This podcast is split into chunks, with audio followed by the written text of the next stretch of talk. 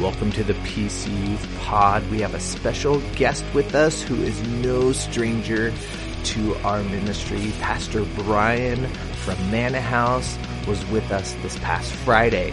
He was here a few months ago and shared on truth in the tension, so go back and check out that episode.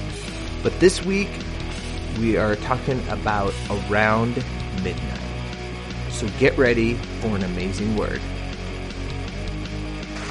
And like I said, today's gonna, I, I, really felt like tonight needed to be a family moment. And when I say family moment is I'm, I'm gonna preach like you're a part of our Manna House family, because we are. We're a part of, of your family and you're a part of our family. And, um, I, um, I'm gonna jump right into it because God is doing something in the church, the Big C church, meaning the church across the world. That God is, God is choosing now, for whatever reason, to be a time where there's a lot of division, where there's a lot of hurt, there's a lot of pain, there's a lot of arguments, there's a lot of opinions.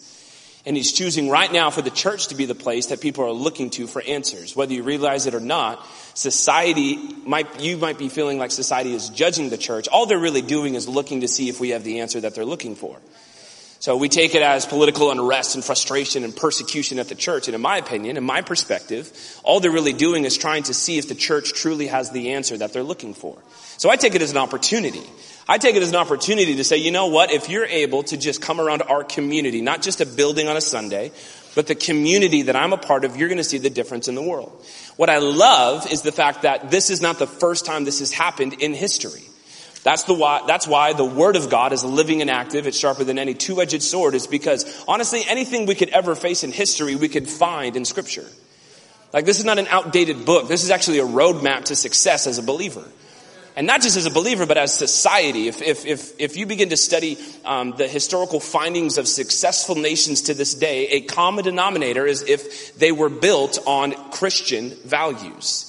Christian principles, society economies, you can go down the list of things. If they were built on the Word of God, if there was that kind of foundation, um, then then they would be successful. Now, there's a lot that goes into that, but one of the things that I look at is when the earliest church, the first symbol of the church that we have in the Bible, is found in Acts.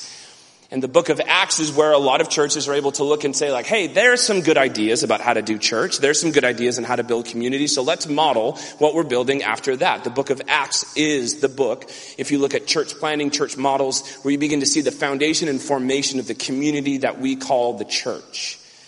And one of the guys that was responsible for the, not just the formation of that, but the success of that all throughout the rest of the New Testament that we see in scripture is a guy named Paul. And Paul was the dude. He was the man. Like when you look at Paul's life, how much he traveled, I bet you Paul was yoked because he walked like 128 miles a day. Like Paul was always moving. And Paul, Paul was, was not just moving trying to do stuff. Paul was moving with purpose.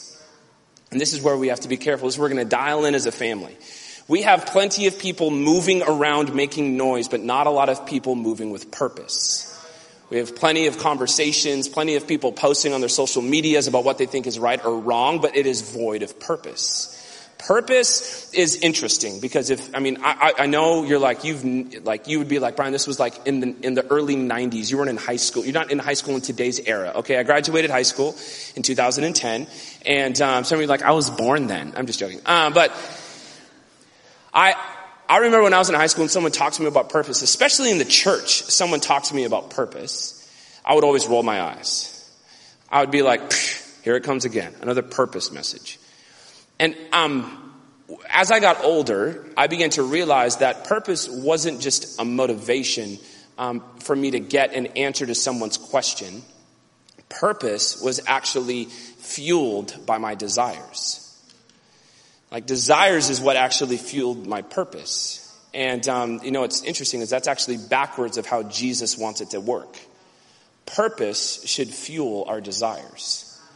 And if your purpose is found in emotion or your purpose is found in some kind of um, circumstance, then it's always going to shift. But if your purpose is found in the person who created you and the one that gave you formation and the one that has a plan for your life, your purpose can actually turn into some pretty amazing desires. And that's what we saw in the life of Paul. He was, he was Saul before and he was persecuting the church because he had all these desires, but it was void of his original purpose that God had for him. And then Jesus met him on the road to Damascus and said, Hey, I'm going to flip those around. I'm going going to give you purpose and then your desires are going to follow. And that's where we get the formation of the church. The church was formed by God's original purpose, His bride, and the desires of community, the desires of equality, the desires of, of reconciliation then became a, as a result of purpose.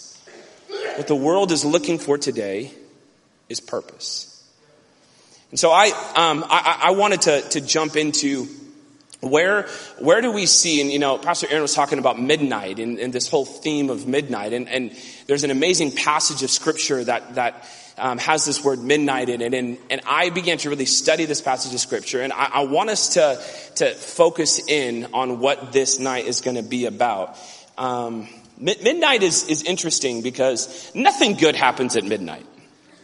I'm gonna, be, I'm gonna be real honest with you. Like my bedtime is a solid 9.30. Like 10 o'clock rolls around, I start reaching those double digits and I'm like, oh, it's time to go to bed. And the summer it's the worst because it's still like a kind of bright out, so I feel horrible going to bed with like a little bit of light, but at the same time it's like, no, I get up at 5 o'clock. I am content with 9.30. Like 9.30 is the latest 10 o'clock hits. People know, like, they can't text us past 9.30. Like, they're not going to answer. They're in bed. And it's like, hey, I'm the cool youth pastor, right? I'm in bed at a solid 9.30. Nothing good happens at midnight.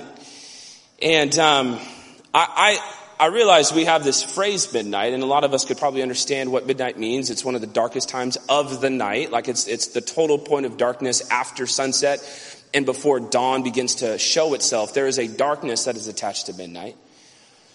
Well, what's interesting is you might have people in the room that are, you're, you're facing a midnight right now. You're, you're facing a midnight moment. You're facing this moment where you're beginning to realize like, man, my home life is not okay. I don't feel like I have good friendships. I'm, I'm actually surprised I even made it to this place tonight because the last thing I want to do is to have someone tell me how I should live my life because my life is such a mess. I'm just trying to figure out how to get through today, let alone, hey, hey, why don't you guy in, in the Dame Lillard shirt and shoes just get off stage, let me go beat somebody up on the sumo wrestling mat and then eat some dessert and head home. Like I don't want to have that conversation. You might be in the room tonight. There also might be people in the room that's like, I've never faced a midnight like, man, my life's actually been pretty good. Like, I, I go to amazing church, which you do, and uh, I have a great family, which you probably do, and, and I've been in church my whole life. I've never really faced anything difficult in my life. Like, I haven't really faced any trials, as someone talks about, and I, I love the presence of God, and I engage with it easily. And so, O'Brien, this message isn't gonna, isn't gonna, isn't gonna connect with me because I don't feel like I've had a midnight or ever will have a midnight. And you might be somewhere in the middle. The person that said that you might have, you might not have a midnight, I want to challenge you because our nation is in a midnight. And just because you're not going through it personally, the community of God needs you to get serious about the midnight. And see, this is the, the issue, if, especially if you grew up in church, is it's really easy to make midnight somebody else's problem. You don't only make it somebody else's problem, you judge them for going through it. So then you live your life in this cycle of like, never faced a midnight. My life's pretty good. And yet the person that's sitting next to you is on their knees crying out for just a moment of the presence of God. And you're like, man, I wonder what they're going through. This, maybe this is stuff, maybe this is stuff you've never gone through, but as a church kid, I've gone through it. Like I, I, I would sit in services and I can easily connect with the presence of God and, and, and I, worship was an easy place for me, but like Pastor Aaron, for me, I was great at playing church. I wasn't necessarily connected to the God who started it. So that's, that's, that's where we're going to go tonight. We're, we're going to talk about what to do. Title of my message, if you're taking down notes, is this What to do at midnight. What to do at midnight. I'm going to, I'm to build in some, some context for this. And um, in chapter 16 of Acts, um, we have the, the Apostle Paul and a man named Silas beginning to do their second tour of ministry and they're, they're on the move. They're on the move. They're, they're beginning to, to start planning churches. They're beginning to start engaging in, in communities that, that the Word of God, the living Word of God, had never gone to before. And they're beginning to preach the gospel and they're seeing people get saved. Um, I didn't add this to my slide, so everyone up there, I'm so sorry. But I felt like I needed to add this in tonight. Um, I'm going to start in Acts 16 verse 11. I'm going to start this in Acts 16 verse 11. You don't have this verse and that's on me. I'm so sorry about that. But Acts 16 verse 11, it, it talks about this woman named Lydia. And um, I'm not going to read the whole thing, but it, it, it says this. On the Sabbath day, this is Paul talking, on the Sabbath day we went outside the gate to the riverside where we were supposed to be there. It was a place of prayer. And we sat down and spoke to the woman who had come together. I'm sorry, it wasn't Paul, this is Luke. One who heard us was a woman named Lydia. Uh, from a town, seller of purple goods, who was a worshiper of God. The Lord opened her heart to pay attention to what was said by Paul. And after she was baptized and her household as well, she urged us, saying, If you have judged me to be faithful to the Lord, come to my house and stay. And she prevailed upon us. Um, I, I just, I felt this so strongly, and this is, this is a freebie, okay? This is just not necessarily something I was planning on sharing. But if you're a, a, a, a, girl in the room, can you just shoot your hand up really quick? If you're a girl in the room, just shoot your hand up really quick. Um, I love that because that is, that is like most youth ministries, the majority of the room. but um, that that is that is powerful. And I, I want to tell you something. If you're a girl in this room, I, I just felt like this in my in my in my heart. You are called to more. Society has tried time and time and time again to make you feel objectified and not valued as a second class. It's tried time and time again to put you in a position or a place where you feel lesser than and unable to. I want to tell you something. The reason why the gospel was able to reach an entire portion of a nation was because of a woman named Lydia. And I'm going to be honest, she was, she was good at what she did. When the Bible talks about she was a seller of purple, she, she had created this, this business empire where she was actually the primary seller of this purple that was so, such a necessity amongst the higher echelon of that society that anyone who wanted this had to come through her. We're talking about royalty. We're talking about the top of the top of the Roman legions would have to come to this woman. And guess what they did when they encountered Lydia? They also encountered Jesus. I want to tell you, there's girls in the room. I want you to hear this. The, the, the world, I believe the next great awakening in our nation is when women begin to understand the full authority they carry as women of God. Like the reason why there's more girls than guys in this room is because there is something about the message of Jesus that stands out to you more than the message of society and what world would try to define for you. I believe there's future preachers in this room. I believe there's future pro- future prophets in this room. I believe there's missionaries and doctors and business people and and and world changers in this room. And I just I want you to catch this. The only thing stopping you from getting to where Lydia was was the world getting to define your value. Please stop it. If you've had questions about value, if, you, you've had questions about authority that you can carry, some of the most anointed people on our youth team are women, and it's because they understand the value that they have.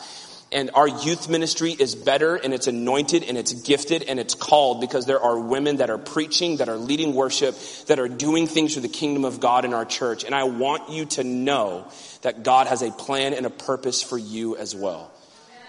So we have Paul, we have Paul and Silas encounter this, the highest ranking like business official in this portion of the region. And then we have the next one. So this is where we pick up Acts 16 verse 16. One day, we were going to a place of prayer, and we were met by a young servant woman who had an evil spirit that enabled her to predict the future. She earned a lot of money for her owners by telling fortunes. She followed Paul and us, shouting, These men are servants of the Most High God. They announce to you how you can be saved. She did this for many days until Paul became so upset. This is why I love Paul. He's just real, right? He's like, Man, you're making me mad turned around and said to the spirit, in the name of Jesus Christ, I urge you to come out of her. And the spirit went out of her that very moment. And when her owners realized their chance of making money was gone, they seized Paul and Silas and dragged them to the authorities of the public square. Can I, can I show you something really quick? This is still for the ladies. Guys, we'll get to you in a minute.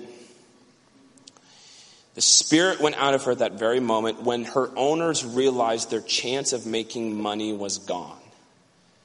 Lydia was a worshiper of God and she had authority and purpose and value because of it. The slave girl was, was, was filled with an evil spirit because society was taking advantage of her. Those are your options. Be a worshiper of God and walk in that authority, or let the world define what your value is. please, we have to understand that your value is found in Jesus and our world needs it. Um, when Owen realized that the chance of making was gone, they seized Paul and Silas and dragged them to the authorities in the public square, and they brought them before the Roman officials and said, These men are Jews and they're causing trouble in our city. They're teaching customs that are against our law. We are Roman citizens and we cannot accept these customs or practices. And the crowd joined in the attack against Paul and Silas. Then the officials tore the clothes off Paul and Silas and ordered them to be whipped. After a severe beating, they were thrown into jail. The jailer was ordered to lock them up tight. Upon receiving this order, the jailer threw them into the inner cell and fastened their feet between heavy blocks of wood. About midnight, Paul and Silas were praying and singing hymns to God, kind of like what we just did, and other prisoners were listening to them. Suddenly there was a violent earthquake which shook the prison to its foundation. At once, all the doors were open and the chains fell off the prisoners. The jailer woke up. When he saw the prison doors open, he thought that the prisoners had escaped. He pulled out his sword and was about to kill himself, but Paul shouted at the top of his voice, Don't harm yourself. We are all here. The jailer called for a light, rushed in, and trembled at the feet of Paul and Silas. Then he led them out and asked, Sirs, what must I do to be saved? They answered, Believe in the Lord Jesus, and you will be saved, you and your family. They preached the word of the Lord to him and to the others in the house. And at that very hour of the night, the jailer took them, washed their wounds. He and his family were baptized at once. And he took Paul and Silas up to his house, gave them some food to eat, probably the tacos that were at that food truck he and his family were filled with joy because they now believed in God. It's a long story. It's a beautiful story, but I want to have a family moment and dissect this thought purpose. See, purpose, um, if we just let that word fall away, actually carries very little meaning in today's society. Carries very little meaning in, in today's culture. But the whole reason why we saw not one, not two, not three, but many people saved was because Paul and Silas understood their purpose, regardless of circumstance. See, I, I, am going to give my first point to you right now, and it's this the work. The work. You see, we have, we have Lydia, we have this slave girl, and we have this jailer. And Paul and Silas's approach might have been different, but their purpose was the same.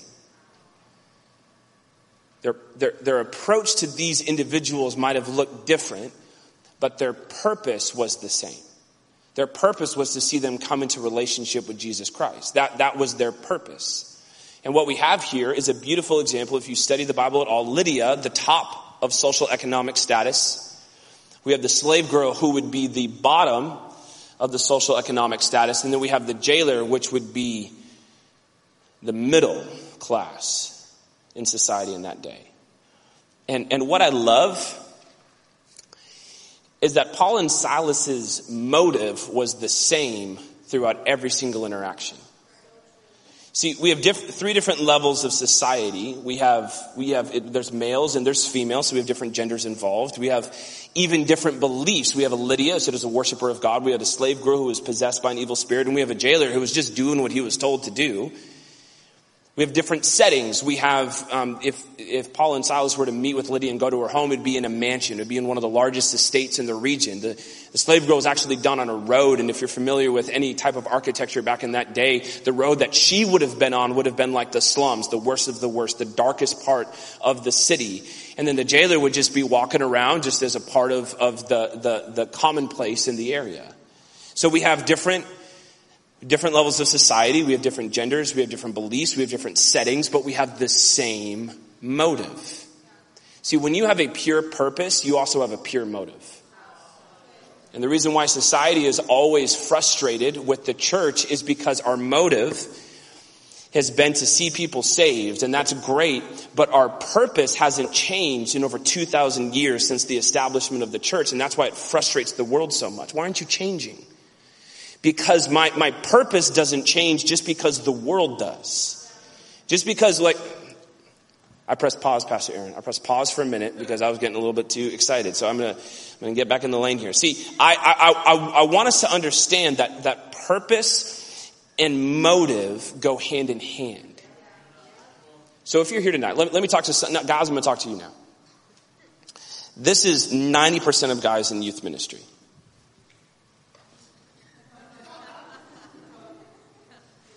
And then you got the, it's really important to watch how I do this. You got the,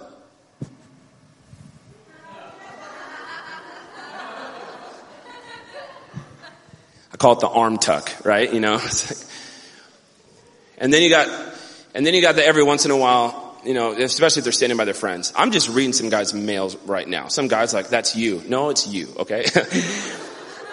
then you got the guys that are like,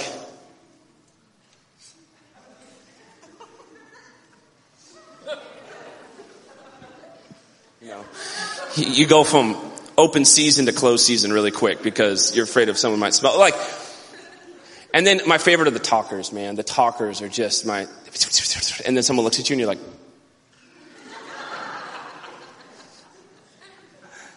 some guy's like, stop making fun of me. If conviction hurts, it's real. So, um, we have, we have, I was one of them, so I can make fun of them, okay? So it's great. We have we have all these desire, like, what's your desire in being in the midst of God's presence if you're not going to engage with it?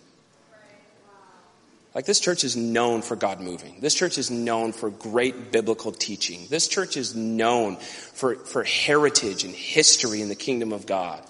And yet we have people that just come in and come and move however you want to get me out of here. It'd be great. Like, man, I just, what's your motive? I think often at times it's because a lot of guys in this season of, of, of life don't necessarily fully understand their purpose. And that's, that's sad to me. Because you would rather stare at your phone during a time when God's trying to meet with you than discover your purpose. It breaks my heart, man. And it's not just you, like it's not just the Salem thing. Like we're having it in Portland too. And I wonder if it's directly connected to why our nation is having such a hard time leading. Man, girls, girls are ready. Women of God are ready. Some guys like, why can't I get a girlfriend? It's because you suck at encountering Jesus. That's why you can't get a girlfriend. Like, why would some girl, sorry, Pastor, I, I stopped myself again. You see that? I stopped. Man, it breaks my heart. Breaks my heart. See, Paul and Silas didn't have that problem. Paul and Silas didn't have that problem. And honestly, it's not because, it's not because, it is not because they had met with Jesus or like, well, they were apostles. You understand you can be too. Like you, you can walk in the apostleship of, of, of the New Testament. It just takes a, it just, it just might look a little bit different than it did back then. So I think, I think what Jesus is asking all of us in this room tonight is can he trust our motive? Can he trust your motive? Like when you come to church, can, can God trust your motive?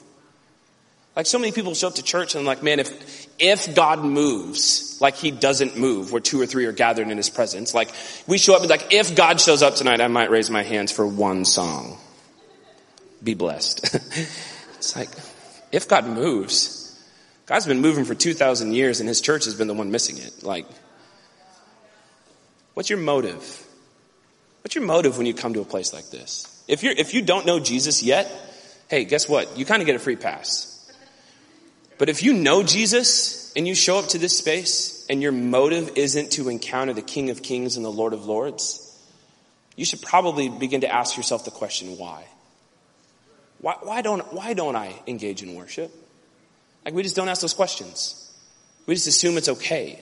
Like, okay, I'm gonna go, again, this is a family moment. Like, we get into these moments and people are like, be like, no one, I don't want anyone to force me to worship. The Bible says if, if humanity won't worship, the rocks will cry out for his glory. So you're gonna leave it up to rocks to do what you were created to do. Like, you were created in the image of God and, and yet we, pers- we, we have the audacity to pretend like God has to convince us to worship him if God shows, man, if I hear one, Pastor Aaron, if, Spence, if I hear one more person tell me if God shows up, if God, sh- all right. What's your motive? What's your motive? How, see, I'll say it this way. Often how you encounter people will give you a great example of how you encounter God.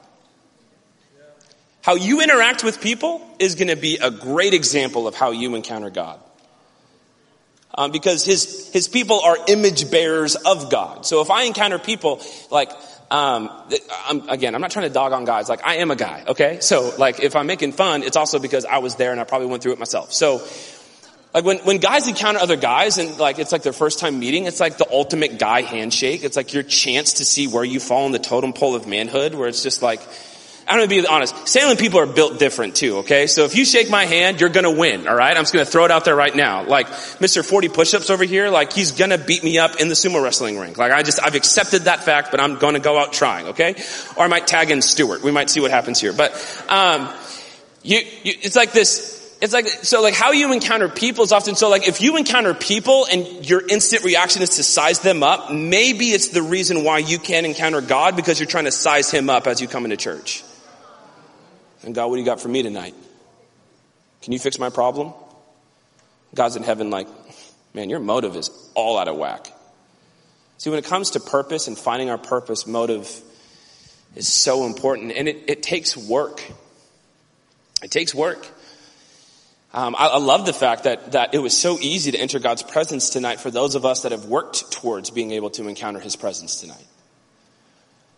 Like, I look at Paul and Silas and I see the work that they did in order to get that breakthrough moment in the jail cell.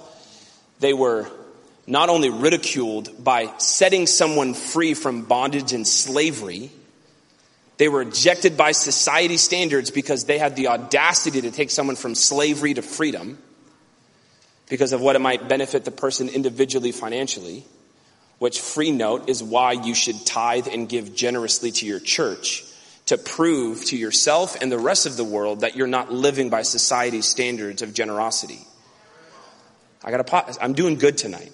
I keep pausing and just staying online for those that are watching. You know, like I, what is your, what is your motive? See, encountering God takes pure motive. Encountering your purpose starts with you understanding your motive must be pure. And that's why we have so many people with diluted purpose is because the world encountered you with diluted motive. Like they're, okay, I'm going to be honest with you. Nothing in society today is, is going to do anything to benefit you. By society standards, nothing. Zero. Zilch. Like it's not going to happen. But if you have the opportunity to check your motive, you might just encounter God like Paul and Silas did. The fastest way to fix our motive is by fixing our posture. The fastest way to fix our motive, you're like, okay, Brian, you've made fun of my motive, so tell me how to fix it. I will. Thank you for asking. You got to fix your posture. My next title is The Posture. Um, after all this, all this good work, Paul and Silas's motive remains the same. And their posture does too. I find this, I find this so interesting. We see the earlier passages when they encounter Lydia. They're just trying to get people saved. When they encounter this demon possessed girl, they're just trying to get her saved. And when they get into the jail cell, guess what they're trying to do? They're just trying to get people saved. Their, their posture and their motive never change. But we have to check our posture. Like, I want to read, I want to read this passage again. In verse 24, in verse 24 it says this, upon receiving this order, the jailer threw them into the inner cell and fastened their feet between heavy blocks of wood. And then about midnight, Paul and Silas were praying and singing hymns to God, and the other prisoners were listening to them. Can, can I tell you something? Your posture in this season of life greatly determines who's listening to you. Like, man, why can't I influence my friends? It's because your posture is all wrong. It's because your motive is wrong. And, and here, this, again, this is a family night. This is a family night because we're, we're going to go back and we're going to encounter Jesus again. It's going to happen. And for those of you that didn't have an encounter with Jesus, I'm going to believe that you are. But in order to get to that encounter, we have to be honest with where we are. And if our motive is wrong and we're trying to discover our purpose and our posture is wrong, we're trying to discover our purpose, might it be that there's something in us that we have to surrender in order to get the encounter we're looking for? Because we look at the life of, of Paul and Silas. Paul and Silas came the same, kept the same posture as before. All that changed was their circumstance. Like I, I love, I love one of my one of my close friends is moving um, to Hawaii. I know, really rough. Um, but one of my close friends is, is moving to Hawaii.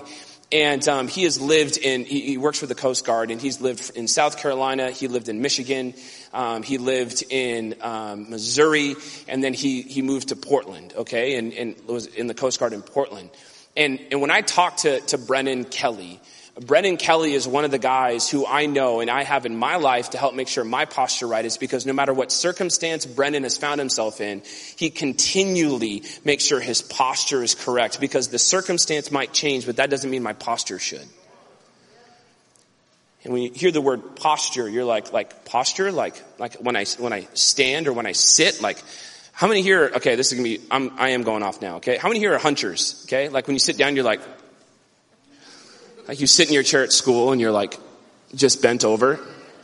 Anybody hunch? Anybody got the hunch? So all of you have perfect posture. That's incredible. Wow, Salem's built different. That's amazing. Um, how many people when you stand, like you, you don't, you, you never find yourself really standing like back straight, arms, shoulders back? Have you guys seen that TikTok where it's like, I mean, I'm not on TikTok, but uh, have you guys seen that TikTok where it's like telling you how to stand and fix your posture and the guy's like standing like this and then the, the voiceover is like, stand up straight. Stick out your neck. Roll your shoulders back. Now you have good posture. And he's like, I think I legit hurt my neck just now, actually.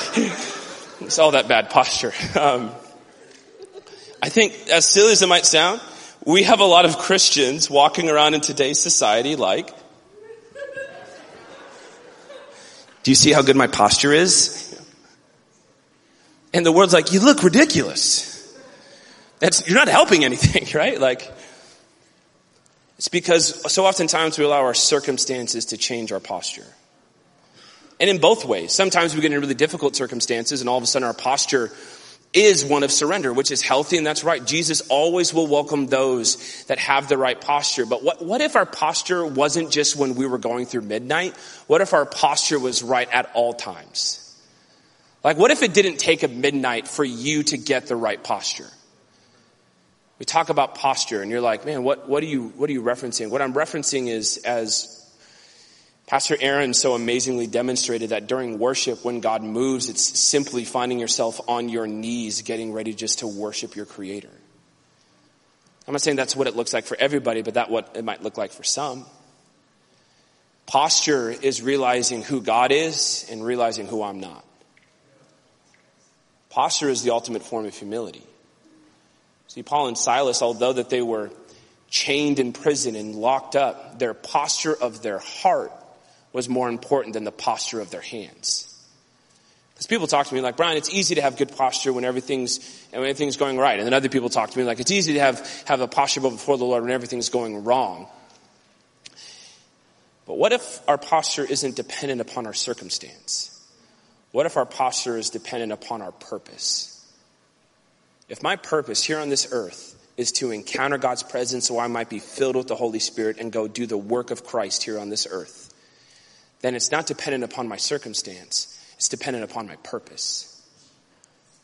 Purpose. That word, man, it just keeps on messing with people. Um, I'm going to invite the band up, and we're going to go. We're going to take a moment. We're, we're, to, we're going to pursue an encounter. The whole goal of tonight at midnight is what do you do at midnight? What do you do at midnight? What do you do not just when everything's going wrong, but what do you do when the world is going wrong? Not, to, not what do you do when, when things are bad, but what do you do when, when things are good? Like, I, I'm just asking the question, what are you going to do tonight to encounter Jesus? Like, I look at, I, I look at this story, and even as hard Paul and Silas set this girl free. And then the fix to her finding freedom is throwing Paul and Silas in prison. Maybe some of you tonight feel like you're imprisoned spiritually.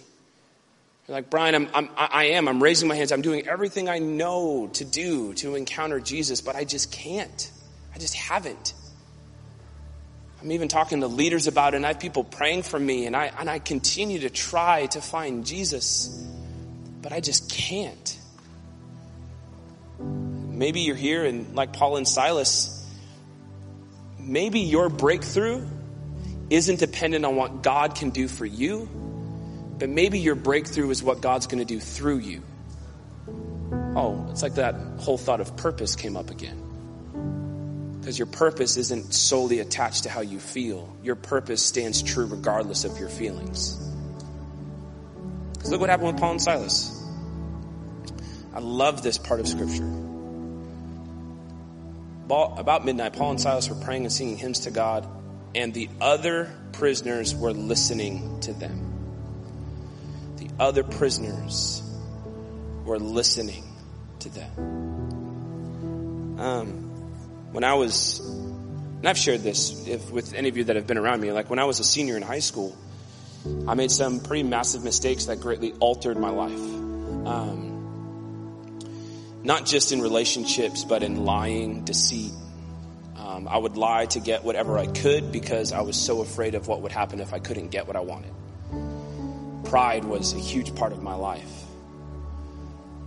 And um, after an, a series of events that led me to the point where I had to, was leading worship at youth. I was super involved in youth ministry, a situation that led me to the point where I, I couldn't lead in any capacity, and I just had to. I was there at, at six fifteen on Sunday mornings to help set up for for worship, and I got to stand in the back after many seasons of, of singing and leading people into the presence of God. I had to just be removed. And then I start Bible college and I get asked to be a leader in Bible college and I was really blessed by that. And then I get told by the, the dean of students, hey, you're actually a pretty horrible leader because you have this huge thing in your life called pride. What I want you to do is I want you to take out the garbage every day from your dorm. I want you to clean up the kitchen, which in a guy's dorm is like hell itself.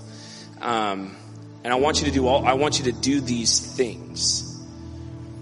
And on top of that, I know you're a broke college student, but every week I want you to buy one $10 gift card to Starbucks and put it in an upperclassman's mailbox. I'm like, why, why, why all these things? Can't I just go be in God's presence and have Him change me and then I'll be okay? And a man who I, Rich Miller, I look up to him tremendously. He looks me in the eye and goes, Nope, because you need to check your motive. I was like, man, I, I had to, I had to say, I didn't, I don't even know what my motive was. Maybe you're here tonight and you're like, man, you talk about motive, you talk about purpose, you talk about work. Like, I don't even know. It's amazing as our Father in heaven is so faithful to reveal the things in our lives that we don't even know are holding us back from meeting with Him. But it takes transparency. It takes understanding your purpose is bigger than yourself. Do you, do you realize by you just being in the room tonight, that there are, there are going to be people that listen to you and how you respond tonight. Maybe not in this, in this room, but tomorrow. How you respond tonight, they're going to be listening to what your life looks like tomorrow. Paul and Silas were singing hymns to God and people were listening. Man, there has never been a time in our world where people are trying to listen to the church more than right now. You look at the great revivals, the Jesus People movement, the Latter Rain movement. You have all these movements throughout history. I'm done talking about other people's movements and I'm ready to start talking about our movement. But it's going to take having a pure motive and it's going to take having the right posture. And I think maybe, just maybe, God wants to start a move of that in Salem through your church. And you might be here and you might be thinking like, no, it's not going to be us because it can't be me. Well, let me, let me finish the story.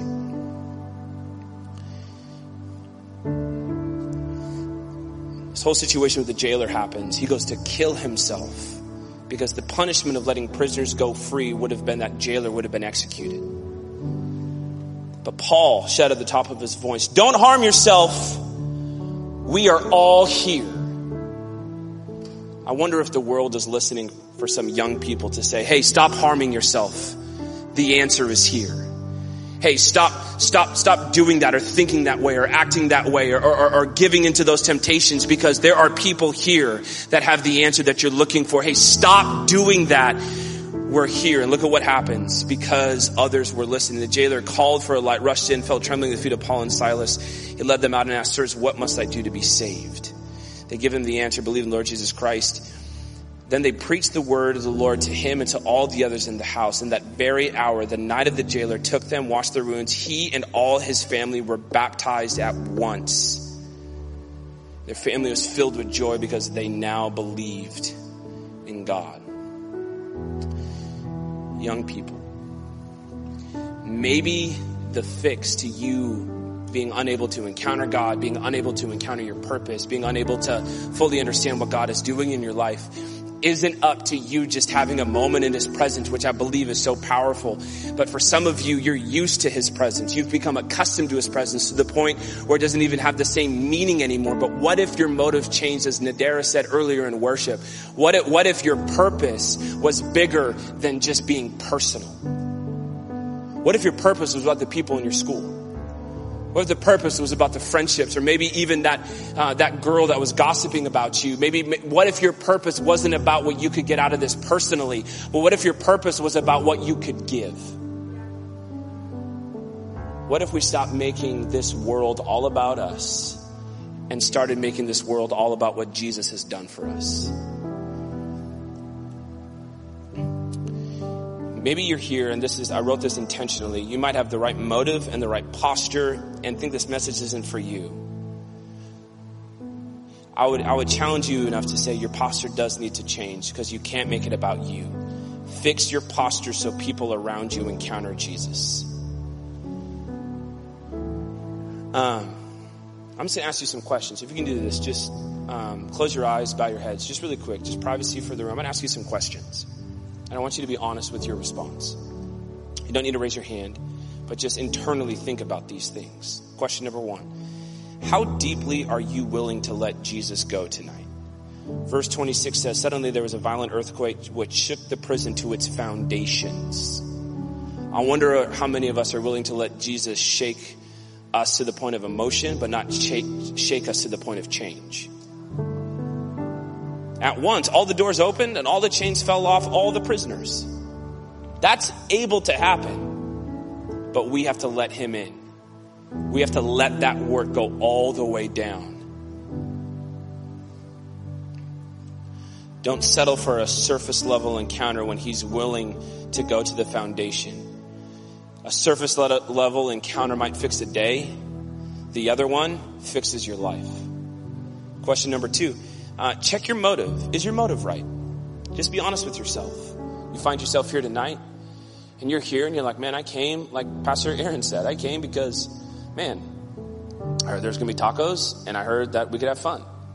I'm going to challenge even, even those of you that don't know Jesus and you're in the room tonight. Check your motive. Do you just want to go through life eating tacos and having fun? I mean, That's a horrible question because of course you do. But I'm, I'm asking it more in the context of, do you think that's all life has to offer you? Because if it is, man, that's a pretty sad life in comparison to the life you could live. What's your motive? And check your posture. What's your posture tonight? Is your posture right? Is your posture right? I um just have one last thing I want to say before we, we, we kind of transition into the rest of tonight. It's God's here. Like I can feel his presence. God is evidently in this room. And I said this to our youth ministry last Friday. It's up to you to encounter him. See, Jesus hasn't Jesus hasn't changed. It's the same yesterday, today, and forever. For whatever reason, there are things in our lives that hold us back from encountering. To stay caught up with us as a youth ministry and our church, go to PC Youth Salem on Instagram or check us out at peopleschurch.com.